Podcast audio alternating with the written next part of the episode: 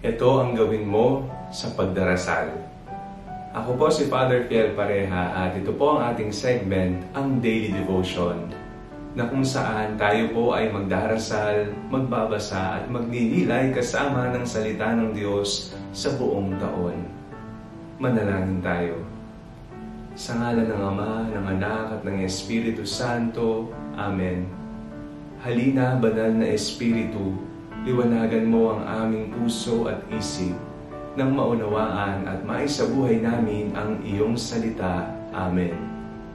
Our Bible passage for today is from the book of Psalms, chapter 105, verses 1 to 3, and I read it for you. O give thanks to the Lord, call on His name, make known His deeds among the peoples. Sing to Him, sing praises to Him, tell of all His wonderful works. Glory in His holy name.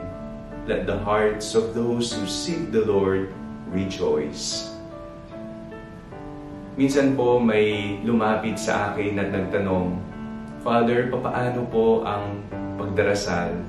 Ano po ang aking gagawin? Ano po ang aking sasabihin? Pag nagdarasal po ako, basta sinasabi ko po yung mga pangangailangan ko at humihingi po ako ng paggabay at proteksyon araw-araw. Ganun po ako magdasal, ang sabi ng taong lumapit sa akin. Ako ay nanahimik muna at nag-isip batay sa kanyang sinabi. At sinabi ko, Nagpapasalamat ka ba sa Panginoon sa iyong pagdarasal? Opo, nagpapasalamat po ako sa lahat ng mga biyayang pinagkakaloob niya.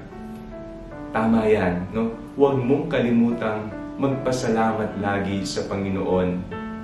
At alam niyo po, ang binasa po nating salmo sa araw na ito, sa ating devotion, ay napakaganda sapagkat ang pasasalamat na ginawa ng salmista ay hindi lamang sa mga magagandang nangyari sa kanyang buhay o natanggap niya mula sa Panginoon, kung hindi lahat ng mga ginawa ng Diyos, hindi lamang sa kanyang buhay, maging sa kanyang kapwa at maging sa sannilikha.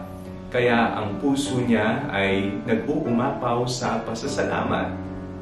Sabi ng ating binasa, Sing to Him, sing praises to Him, tell of all His wonderful works. Kumakanta, umaawit siya, maging ang kanyang puso, ang buong kaluluwa at damdamin. Dahil alam niya na lahat ng mga biyayang pinagkaloob sa kanya ay galing sa Panginoon at dahil ito sa kagandahang loob ng Diyos.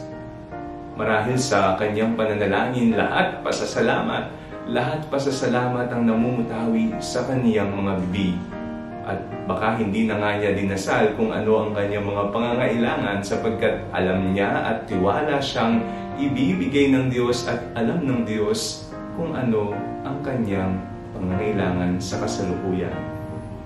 Tayo po ay nasa Easter season at ang panahong ito ay isang panahon ng pasasalamat dahil niligtas tayo ng Panginoon, ipinamalas ni Jesus ang kanyang dakilang pagmamahal tayo ay sinagip mula sa kadiliman, kasamaan, kasalanan at kamatayan. At tayong lahat ay nagpapasalamat. Tayo'y kumakanta ng mga papuri, mga masasayang awitin sapagkat alam natin si Kristong muling nabuhay ay nagtagumpay. At ang kanyang tagumpay ay ating ding tagumpay. Christ's victory over sin and death is also our victory, our triumph huwag nating sayangin ang pinagtagumpayan na ng Panginoon. Lagi tayong umawit ng papuri, maging masaya, malugod, at ang ating mga gaway maging kalugod-lugod at kaaya-aya sa harapan ng ating Panginoon. Paano ka dapat magdasal? Magdasal ka na mayroong masayang puso, nagagala, pumupuri habang buhay. Manalangin tayo. Ama, maraming salamat po sa pagkakataon na ibinigay ninyo sa amin upang maranasan ang hiwaga at himala ng muling pagkabuhay. Ipinapanalangin po namin na naway magkaroon kami ng isang pusong marunong magpasalamat sa iyo. Sa ngalan ni Jesus na muling nabuhay. Amen. Sa ngala ng Ama, ng Anak at ng Espiritu Santo. Amen.